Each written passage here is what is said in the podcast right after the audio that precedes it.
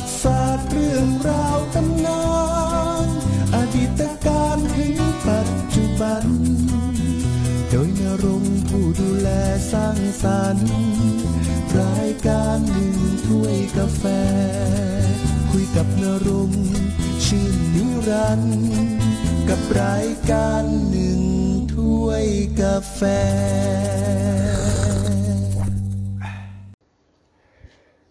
นี่คือรายการหนึ่งถ้วยกาแฟทางพอดแคสต์หนึ่งถ้วยกาแฟวันนี้เป็นเรื่องราวของนางองซานซูจี ตอนที่สิบเก้านะครับ นางองซานซูจีนั้นถือว่าเป็นผู้นำของพม่าในเวลานี้ แต่เธอมีเส้นทางการมาเป็นผู้นำนั้นอย่างไร มาติดตามกันนะครับ ก่อนหน้านั้น ในวันที่ 8 เดือน 8 ปี 1988 ชาวพม่า โดยเฉพาะนักศึกษาในเวลานั้นก็รวมตัวกันเดินขบวน เพื่อที่จะต่อต้านรัฐบาลของนายพลเนวินนายพลเนวินก็ส่งทหารออกมาปราบประชาชนของตนเอง ชาวพม่าถูกสังหารไปหลายหมื่นคน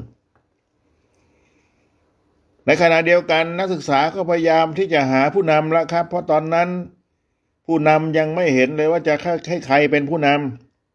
ำสุดท้ายก็มาได้ซูจีเป็นผู้นำนะครับ หลังจากที่ซูจีได้เดินทางมาจากประเทศอังกฤษเพื่อมาเยี่ยมแม่นางดอขินจี ที่กำลังป่วยหนัก ในตอนนั้นนางซูจีเองก็แบ่งรับแบ่งสู้ว่าจะเป็นหรือไม่เป็นผู้นำของชาวพม่า ยังคิดอยู่ เธอมีความคิดเพียงแต่ว่าต้องการจะเป็นผู้ประสานรอยร้าวระหว่างนักศึกษากับรัฐบาลพม่าเท่านั้นเอง แต่ตอนหลังมา ลูกชายอเล็กซานเดอร์และคิมรวมทั้งสามีคือดรไมเคิลอริสก็เดินทางมาจากประเทศอังกฤษ มาที่พม่า อยู่ไม่นานแล้วครับ ทั้งสองคนลูกชายก็กลับประเทศรวมทั้งสามีคือดรไมเคิลอริสก็กลับไปด้วย หลายคนก็เฝ้าถามแล้วครับว่า ซูจีจะกลับหรือเปล่าเนี่ยนางซูจีก็โกรธหัวพระทุเบียงนะครับ เพราะมาถึงขั้นนี้แล้ว เธอก็จะต้องร่วมหัวจมท้ายแล้วแหละนะครับ ในการที่จะต่อสู้กันต่อไป ให้ชาวพม่าหลุดพ้นจากความยากลำบากและการถูกละเมิดสิทธิมนุษยชน นะครับ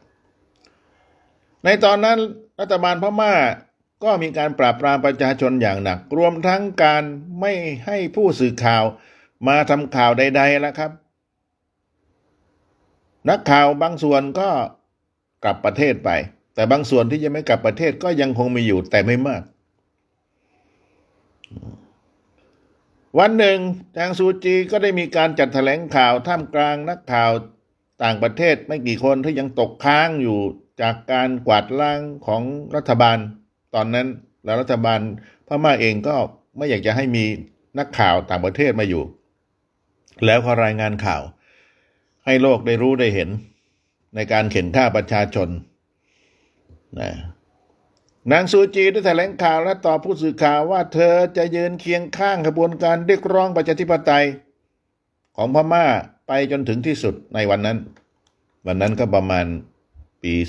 2531 นะครับ ไปปลายปีแล้วในช่วงเวลานั้น รัฐบาลทหารพม่าเองก็พยายามที่จะมีการก่อการรัฐประหารเหมือนกันนะครับ แต่เมื่อความก่อการรัฐประหารตอนนั้นไม่สำเร็จ รัฐบาลพม่าก็ถูกต่างชาติระงับการช่วยเหลือ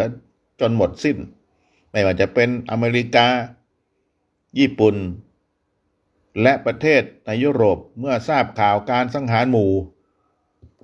ประชาชนพลเมืองของพม่าที่รัฐบาลทำเอง ต่างก็ตัดเงินช่วยเหลือ พร้อมทั้งธนาคารโลก แล้วก็ธนาคารเพื่อการพัฒนาแห่งเอเชียอาคเนย์ก็ระงับการดำเนินงานในพม่าครับทีนี้ พวกเขาเหล่านั้นก็หวาดวัน ในการดำเนินงานของรัฐบาลทหารพม่านะครับ ก็กลับประเทศกันหมดหนี้สินของรัฐบาลทหารพม่าในเวลานั้นมหาศาลครับ เงินคงคลังปกติ เหลือน้อยอยู่แล้ว ก็ยิ่งน้อยล่อยหลอลงไปอีก แทบจะไม่เหลือแล้วตอนนี้ ตลอดช่วงเดือนสิงหาคมและเดือนกันยายน 2531 ความสามารถทางการผลิตของพม่าหยุดชะงักครับ เพราะประชาชนออกมาเดินขบวนนะการผลิตหยุดชะงัก เศรษฐกิจก็หยุดลงเหมือนกัน ทางแก้ไขของคณะกรรมการฟื้นฟูกฎหมายและระเบียบแบบแผน ซึ่งดำเนินงานโดยรัฐบาลพม่า ก็คือขายทรัพยากรธรรมชาติที่ตนมีอยู่อย่างมากมายมหาศาล ไม่ว่าจะเป็นไม้สักนะครับ เพชรพลอย อุดมสมบูรณ์ น้ำมันก็มีเหลือเฟือก๊าซธรรมชาติก็ยังรัฐบาลพม่าก็นำออกขายให้กับประเทศต่างๆ ที่จะมาซื้อ ประเทศแรกที่ไปซื้อก็คือบ้านเรานี่แหละครับ ประเทศไทยก๊าซธรรมชาติซื้อจากพม่าเลย เขาก็ต้องการขายอยู่พอดี แล้วถือว่าเป็นชาติแรกที่เข้าร่วมมือ กับพม่าตั้งแต่เดือนพฤศจิกายนปี 2531 หรือปี 1988 นั่นเอง เมื่อไทยเข้าไปแล้วผู้ที่จะเข้าไปต่อก็คือจีน ตามด้วยสิงคโปร์ อินเดีย แล้วก็บังคลาเทศก็เข้ามาซื้อทรัพยากรของพม่า ทางรัฐบาลพม่าเองก็ต้องงานขายแล้วครับ เพราะว่าเงินไม่เหลือแล้วตอนนี้ แล้วก็พยายามดึงดูดนักลงทุนชาวตะวันตก เข้ามา ญี่ปุ่นก็จะดึงเข้ามารวมทั้งเกาหลี ให้มาเปิดกิจการให้มาลงทุนที่พม่า เพราะว่าเศรษฐกิจของพม่าย่ำแย่ ทางด้านสาธารณรัฐประชาชนจีนถือว่าเป็นสายเลือดหลักของรัฐบาลพม่า จีนไม่สนใจหรอกครับ ในเรื่องของการละเมิดสิทธิมนุษยชน นะ เมื่อเจ้าที่และนักลงทุนชาวจีนมองเห็นโอกาสทองในพม่า เพราะว่าพม่านั้นมีวัตถุดิบมากมาย มีเพชรมีพลอยมีน้ำมันมีป่าไม้ สุดขนานับก็เป็นที่สนใจ แล้วทางจีนก็มองหาลู่ทางในการที่จะมาลงทุนในแหล่งอุตสาหกรรมในพม่า เพราะว่าทรัพยากรเยอะ ในขณะเดียวกัน ทางการจีนก็ขายอาวุธที่ทันสมัยให้กับรัฐบาลพม่านะครับ แลกกัน รัฐบาลพม่าเอามาไปทำอะไรล่ะครับ ก็เอาไปปราบประชาชน แล้วก็ชนกลุ่มน้อยที่ลุกฮือขึ้นมานี่แหละ นะ ซึ่งก็เป็นผลดีต่อรัฐบาลจีนนะครับ เพราะได้ขายอาวุธได้เงินมานี่แหละทางรัฐบาลพม่าเองก็เป็นผลดีก็ได้ปืนมาแล้วครับ ทีนี้เอามาฆ่าประชาชนตัวเอง ยึดอำนาจมานานนะจริง ๆ แล้วจีนก็เล็ง ประเทศเหล่านี้อยู่แล้วแหละ ไม่ว่าจะเป็นพม่า ไม่ว่าจะเป็นโคชินไชน่า หรือว่าจะเป็นไดเวียดคือเวียดนามนะครับ หรือแม้แต่เขมรก็ตามลาวพวกนี้จีนก็น้ำลายย้อยมาหลายพันปีแล้วก็คิดว่าดินแดนแถบนี้เป็นดินแดนในปกครองของจีนมาเนิ่นนาน เขาคิดอย่างนั้น การที่จะเข้ามาในพม่าเองนั้นถือเป็นเรื่องธรรมดานะครับ ทีนี้ความช่วยเหลือจากจีนที่รัฐบาลของพม่าหวังไว้ ก็ถือว่าเป็นเรื่องที่อยากจะได้ให้มาช่วย มีทางเดียวที่จะช่วยเหลือคือจีน เพราะประเทศอื่นๆมหาอำนาจก็อยู่ไกลเหลือเกิน แล้วก็ไม่ว่าจะเป็นอังกฤษนั้นก็อยู่ห่างไกลมาก และอังกฤษนั้นก็เคยเป็นจักรวรรดิปกครองประเทศพม่า แล้วทหารพม่าเองก็ไม่ชอบรัฐบาลอังกฤษอยู่เป็นทุนเดิม สภาพภายในประเทศของพม่าเองในเวลานั้นก็เปลี่ยนแปลงได้ทุกขณะครับนะนายพลซอมองนะมีเพื่อนนอกพรมแดนของประเทศน้อยเต็มทีนะตอนนี้ หมายความว่าพันธมิตรที่เป็นผู้นำในต่างประเทศก็ไม่ค่อยจะมีนะจึงต้องหาทางใหม่ละครับ ปรับวิธีการรับสถานการณ์ใหม่ ซึ่งก็คิดออกก็คือให้มีการเลือกตั้งทั่วไป เพราะอะไร เพราะจะเป็นการสร้างภาพที่ดีให้กับพม่าครับ เพราะว่าพม่านั้นเป็นประเด็นการอาหารมานานยี่สิบหกยี่สิบเจ็ดปีแล้วเลือกตั้งสักหน่อยนึงเถอะภาพลักษณ์จะได้ออกมาดี แล้วก็หวังว่าเออเมื่อเป็นเช่นนั้นแล้วก็จะมีการกระตุ้นการลงทุนในประเทศของพม่าให้มันดีขึ้นพักของพม่า ซึ่งเป็นพักของทหารในเวลานั้น นะครับ ก็คือพักเอกภาพแห่งชาติ ซึ่งเป็นพักของรัฐบาลพักเดียวคงอยู่ถูกต้องตามกฎหมายในพม่า ก็ได้โอนสถานที่ทำการรวมทั้งข้าราชการจำนวนมากนะครับ มาจากพักแผนงานสังคมนิยมเดิม โอนมาอยู่ในพักเอกภาพแห่งชาติ มีคำล่ำลือว่าเงินจำนวน 600 ล้านจาดที่ยึดมาจากธนาคาร ลงทุนต่างชาตินั้นตกเป็นของพรรคเอกภาพแห่งชาติทั้งหมดแหละครับทีนี้นะไม่เพียงเท่านั้นพรรคเอกภาพแห่งชาติยังได้รับประโยชน์จากการควบคุมสื่อทุกแขนงทุกอย่างในประเทศพม่า รวมทั้งเซ็นเซอร์การออกข่าวทุกอย่างทุกชนิด ไม่ว่าจะเป็นข่าวแบบไหนก็แล้ว แต่ต้องผ่านมือของพรรคเอกภาพนี้ นับตั้งแต่วันที่ 18 กันยายน 2531 เป็นต้นมานะสื่อที่อยู่ในประเทศพม่าในเวลานั้นก็ถูกปิดจนหมดสิ้น ที่เป็นสื่อเสรีภาพสื่อที่มีความอิสระไม่ได้เกิดครับ ถูกปิดหมด คณะกรรมการฟื้นฟูกฎหมายและระเบียบวินัยสั่งห้ามการพิมพ์สื่อทุกชนิด ไม่ว่าจะเป็นหนังสือพิมพ์ นะ วิทยุนี่หมดสิทธิ์ ยกเว้นวิทยุ BBC นะครับ มีหนังสือพิมพ์เพียงฉบับเดียวที่ถูกต้องตามกฎหมาย ของพม่าในเวลานั้นคือ หนังสือพิมพ์สำหรับคนทำงานรายวันนะชื่อนั้นเลย ยิ่งกว่านั้นคณะกรรมการของรัฐยังสั่งห้ามการชุมนุมของผู้คนเกินห้าคน เท่ากับเป็นการห้ามหาเสียงของผู้สมัคร ที่จะเข้ารับการเลือกตั้งโดยปริยาย การกระทำที่ชัดเจนที่สุดว่าคณะกรรมการฟื้นฟูกฎหมาย ใช้เพื่อให้แน่ใจว่าพรรคของรัฐบาลจะได้รับการเลือกตั้งก็คือทำทุกวิธีทางที่จะให้มีการตั้งพรรคต่อต้านรัฐบาลเป็นได้ยากยิ่ง แล้วตั้งแต่มีการกำหนดผ่านร่างกฎหมายให้ทุกพรรคฟังให้ดีนะครับ ทุกพักที่จะลงคะแนนเสียงที่จะลงสมัครรับเลือกตั้งต่าง ๆ สุดแล้วแต่เนี่ยจะต้องลงทะเบียนก่อน ลงทะเบียนเสร็จแล้วทางรัฐบาล ก็จะให้โทรศัพท์เมื่อก่อนนี้มันไม่มีโทรศัพท์มือถือก็จะให้โทรศัพท์ที่เป็นสายติดตามพักที่สำนักงาน แล้วก็ให้น้ำมันฟรีไปเจ็ดสิบกันลอนนะครับ ช่วงเวลานั้นประเทศก็ขาดแคลนน้ำมันทั้งที่ประเทศพม่ามีน้ำมันเยอะแยะ แต่ขุดขึ้นมาใช้ไม่ได้สองอย่างนี้แหละครับ ก็ทำให้พรรคต่างๆ มาสมัครมากมายไก่กองทำไมรัฐบาลทหารพม่าถึงทำอย่างนั้นล่ะครับ มันตรงกันข้ามไหมแทนที่ตัวเองจะมีพรรคเดียวใช่ไหมแต่ตรงกันข้ามว่าเขาต้องการให้มีพรรคมาก ๆ เพื่ออะไรครับ เพื่อประชาชนจะได้ตาลาย สับสน เวลาไปลงคะแนนเสียงนี่นแหละกาคากาใครดีวะเนี่ย ประมาณนี้นะ เวลามี เข้าคูหาจะกล้าใครเบอร์ไหนดี เกิดงงงประมาณนั้นแหละเขาคิดกันขนาดนั้นเลย มามามาเลยนะครับ ทุกคนมี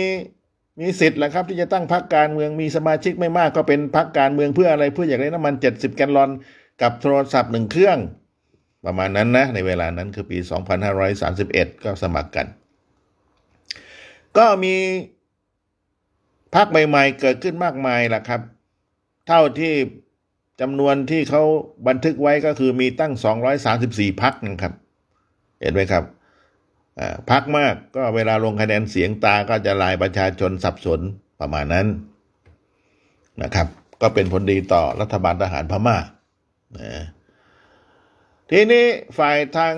นางองซานซูจีเองก็มีความคิดที่จะตั้งพรรคการเมืองมานานแล้วแหละ แต่ตั้งแต่ก่อนที่คณะกรรมการฟื้นฟูกฎหมายและระเบียบแบบแผนจะออกกฎหมายจดทะเบียนพรรคการเมืองซะอีกนะยิ่งเมื่อเห็นแผนการของรัฐบาลที่จะชนะการเลือกตั้งให้ได้ ในทุกวิถีทาง ซูจีก็ไม่ยอมทุ่มสุดตัวเหมือนกัน นางซูจีเองก็ร่วมมือกับองยีและอูถินอู และตกลงกันว่าพักใหม่นี้จะมีชื่อว่าพัก สหพันธ์เพื่อประชาธิปไตย แห่งชาติครับ มีคำว่าแห่งชาติห้อยมาด้วย เวลาเขาตั้งพัก เวลาเขามีชื่อหรือคิดชื่อออกมาเนี่ยเขาจะนั่งสมหัวกันนะครับ คิดว่าเออเราจะเอายังไงดีให้มันออกมาแล้วสื่อให้มันได้ ไม่ใช่ตั้งมาลอยๆเหมือนกัน เช่นคำว่าสหพันธ์เนี่ย แสดงว่าต้องรวมหลายหลายอย่างใช่ไหมล่ะตั้งเป็นสหพันธ์สหพันธ์ก็จะต้องมีหลาย เผ่าพันธุ์เข้ามามอนกะเลียงว่าฉานชินข้าชินอุ้ยมาเป็นสหพันธ์นั่นความคิดเขาสรุปได้อย่างนี้ เพื่อประชาธิปไตยก็คือ เพื่อให้เป็นประชาธิปไตยนะที่เรียกร้องกันมานาน เพราะก่อนนั้นก็คือเผด็จการใช่ไหมล่ะแล้วคำว่าแห่งชาตินั่นแหละนั่นแหละรวมอยู่ด้วย เพราะคำว่าแห่งชาติปั๊บรัฐบาลพม่าก็ไม่ชอบแหละครับ ไม่ชอบ หรือว่ามาแข่งขันเขา ก็เก็บไว้ในใจลึกๆ อยู่เหมือนกันคือไม่ชอบนะพักสาพันธ์เพื่อประชาธิปไตยแห่งชาติ ก็จดทะเบียนอย่างเป็นทางการในวันที่ 2 ตุลาคม 2531 นะครับ ในเวลานั้นทุกอย่างที่เกี่ยวกับพักก็เป็นรูปเป็นร่างขึ้นมาแล้ว เพราะว่ามีกรรมการกลาง 32 คนจำนวนนั้น 12 คนก็เป็นกรรมการบริหาร รับผิดชอบการบริหารงานทั่วไปของพรรครวมทั้งการหาเสียงนะครับ องยีนั้นได้รับการแต่งตั้งให้เป็นประธานพรรคอูถินอูนั้นเป็นรองประธานพรรคองซานซูจีนั้นเป็นเลขาธิการทั่วไป อูวินทินนั้นเป็นหนึ่งในเลขาธิการอีกคนหนึ่ง อูละวินนั้นเป็นเฮรันยิก อูอองช่วยเป็นผู้ช่วยประสานงานการหาเสียง มีหน้าที่คือช่วยเหลือสมาชิกของพรรคซึ่งเป็นผู้หญิง การแต่งตั้งผู้บริหารพรรคเป็นเพียงจุดเริ่มต้นเท่านั้นแหละ แต่สิ่งที่สำคัญที่ตามมาก็คือการจัดตั้งที่ทำการพักทั่วประเทศครับ เพื่ออะไรเพื่อต้องการสร้างเครือข่ายให้มีประสิทธิภาพ ประสิทธิภาพในที่หมายความว่าจะต้องรวบรวมใช่ไหมล่ะในเรื่องของพลเมืองในเรื่องของคะแนนเสียงทำงานลงในท้องถิ่น แต่ทุกอย่างก็ต้องเป็นความลับแหละ ในสมัยนั้น นะเพราะว่าจะมีคนคอยดักฟัง สมัยก่อนเขาเรียกว่าแท็บจะไม่ล่ะแท็บแท็บสายโทรศัพท์ฟังเขาคุยอะไรกันรัฐบาลทหารพม่าก็จะมาแท็บฟัง ซึ่งทางนางองซานซูจีเองก็รู้แหละครับว่าเออเขาจะมีการดักฟัง และบางครั้งก็มีการข่มขู่คุกคามสมาชิกอยู่ตลอดเวลาพักสาพันธ์เพื่อประชาธิปไตยแห่งชาติ ของทีมนางองซานซูจีนี่ขยายวงกว้างออกไปจากกรุงย่างกุ้งอย่างรวดเร็วแล้วครับนะมีสำนักงงานสาขาภาคไปตั้งที่เมืองมันดาเล เมืองเบาเซงเมืองแปรเมืองวัลแมงและเมืองใหญ่ๆหลายเมืองในพม่าในเวลานั้นกระจายไปจนถึงตำบลและเมืองเล็กๆ เจ้าที่ของพรรคก็ออกเสาะหาผู้ร่วมอุดมการมาเป็นสมาชิกพรรคและช่วยสร้างโครงสร้างพื้นฐานของพรรคในชนบท แล้วก็ช่วยสร้างช่องทางการสื่อสาร ซึ่งถือว่าเป็นหัวใจของการเคลื่อนไหว เพราะตอนนั้นนี่โทรทัศน์ วิทยุหนังสือพิมพ์ไม่มีเลยนะครับ รัฐบาลยึดไว้หมดนะก็มีแต่ว่าปากต่อปากหาเสียง ลักลอบพิมพ์ใบปลิว อะไรประมาณนั้นแหละถึงจะทำได้นะจะไม่มีไลน์ไม่มี Facebook ไม่มีโทรศัพท์มือถือเหมือนเวลานี้ การทำงานของพรรคก็เป็นไปอย่างมีประสิทธิภาพนะครับ เพราะว่าไม่เคยมีพรรคใดที่มีสมาชิกทุ่มเทกันขนาดนั้น และเป็นอีกครั้งที่ผู้ต่อต้านรัฐบาลนะครับ ที่มีทีมของนางอังซานซูจีก็ดึงเอานักศึกษานะครับ ที่ก่อการมาก่อน พวกนี้ก็หลบๆอยู่แถวตามชายแดน บอกให้กลับมากลับมามาร่วมมือกัน ก็กลับมานะครับ แล้วก็ช่วยพักหาเสียง ก็ทำให้สมาชิกพักเพิ่มสูงขึ้นอย่างรวดเร็ว เห็นไหมวิธีการพักษาพันธ์เพื่อประชาธิปไตยแห่งชาติ มีสำนักงานใหญ่อยู่ที่บ้านเลขที่ 44 ถนนมหาวิทยาลัย ใกล้กรุงย่างกุ้ง จะบอกว่าเป็นบ้านก็ไม่ใช่นะครับ เพราะว่ามันเป็นห้องแถว เนื้อที่ก็แค่วางโต๊ะตัวหนึ่ง แล้วก็เก้าอี้ได้สามตัวเท่านั้นแหละ การประชุมก็ต้องใช้เวลาไม่เกินสิบสิบห้าทีเพราะแออัดยัดเยียดห้องมันเล็ก นะสำนักงานนิดเดียว ห้องแถวห้องเดียวเอง คนมาก็แน่นแล้วสามสี่คนก็แน่นแล้ว ส่วนใหญ่ผู้คนส่วนใหญ่จะมาขอพบซูจีนะครับ เพราะต้องการเข้าร่วมกับสมาพันธ์เท่านั้นแหละ แต่ซูจีเองก็มีพรสวรรค์นะครับ ในการรับฟังความคิดของคนอื่น ส่วนใหญ่ก็ยังได้คำตอบ นะครับ ได้คำตอบที่แสวงหากลับไปด้วยโอเค เอาร่วมกันร่วมกันมาร่วมกันใช่ไหมล่ะจนกลุ่มน้อยกลุ่มนู้นกลุ่มนี้ก็มา ในเวลาเดียวกันซูจีก็เปิด ก็รู้ว่าการเปิดโอกาสให้ทุกคนเข้าพบได้เสมอนั้น เป็นเพียงยุทธวิธีการต่อสู้กับรัฐบาล เท่านั้น ต้องออกไปข้างนอกครับ หมายความว่าต้องออกไปหาเสียงอันทีนี้ ต้องไปปราศัยนั่นแหะถึงจะได้มวลชนมากขึ้น ไม่ใช่เขามาหา นะซูจีและอูถิ่นอูรวมทั้งสมาชิกก็ออกเดินสาย ไปตามสาขาพักในประเทศ เริ่มจากมันดาเล ต่อไปด้วยสกกาย มาเกล และเมืองแปรปราศัยอยู่ในเมืองต่างๆ เหล่านั้นแหละครับ ก็ได้เสียงมากยิ่งขึ้น ในการหาเสียงแน่นอนแล้วครับ ก็ตกอยู่ในอันตราย เพราะว่ารัฐบาลเองเขาห้ามมาชุมนุมเกินห้าคนอยู่ดี อันนี้มาแต่ละทีก็เกินห้าคนอยู่แล้ว หลายพัน แต่การปลดปรากฏตัวของนางอานางองซานซูจีเนี่ย ในแต่ละครั้งก็มีคนมาชุมนุม มีคนมาฟังหลายพันนะครับ ทหารก็ได้แต่มองทำตาปิบๆทำอะไรไม่ได้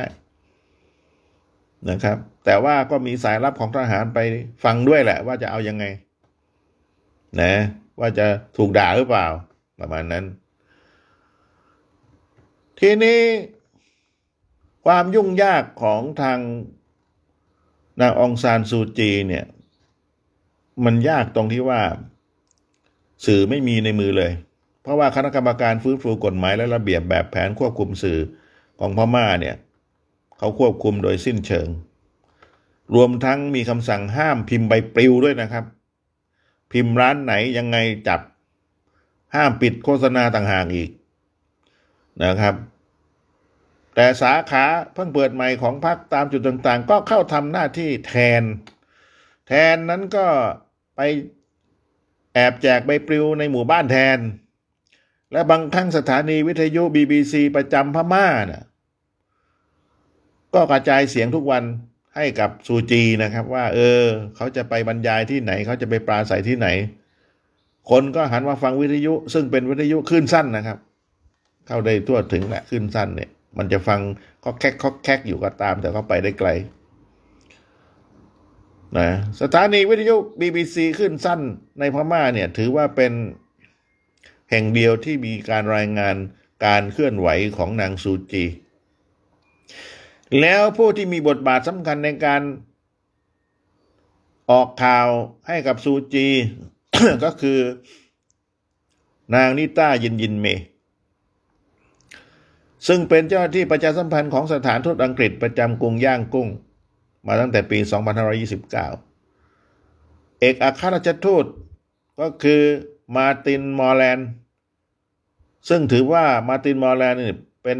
ผู้บังคับบัญชาโดยตรงของนิต้านะครับ แกก็หรี่ตาข้างเดียวแล้วครับทำเป็นไม่รู้ไม่เห็นอะปล่อยไป พูดไปช่วยกันไป เพราะว่าซูจีนี่มีสามีเป็นชาวอังกฤษนะครับ แล้วอังกฤษเองก็ไม่เคยชอบรัฐบาลทหารพม่า ทางใดที่จะช่วยเขาก็หลับหลับตาซะสักข้างหนึ่ง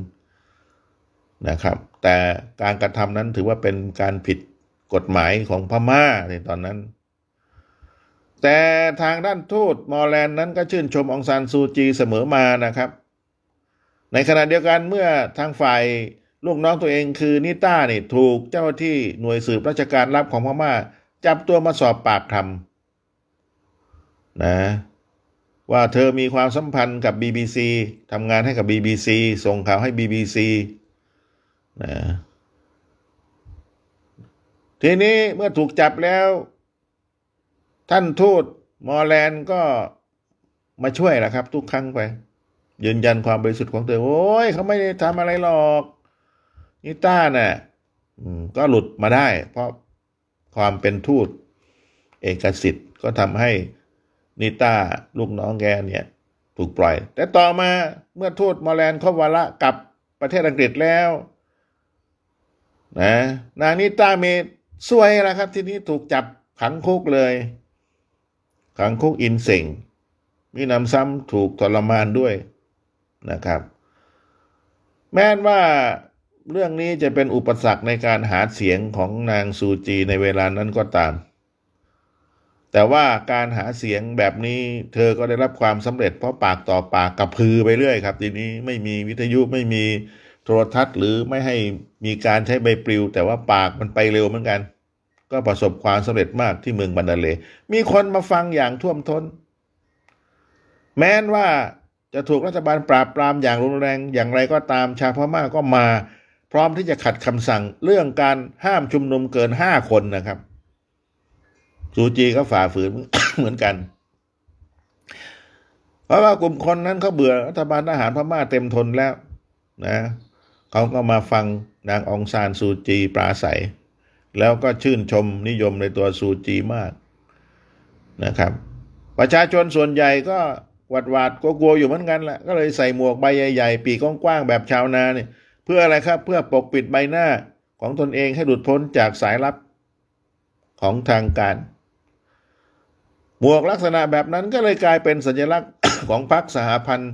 เพื่อประชาธิปไตยแห่งชาติไปในที่สุด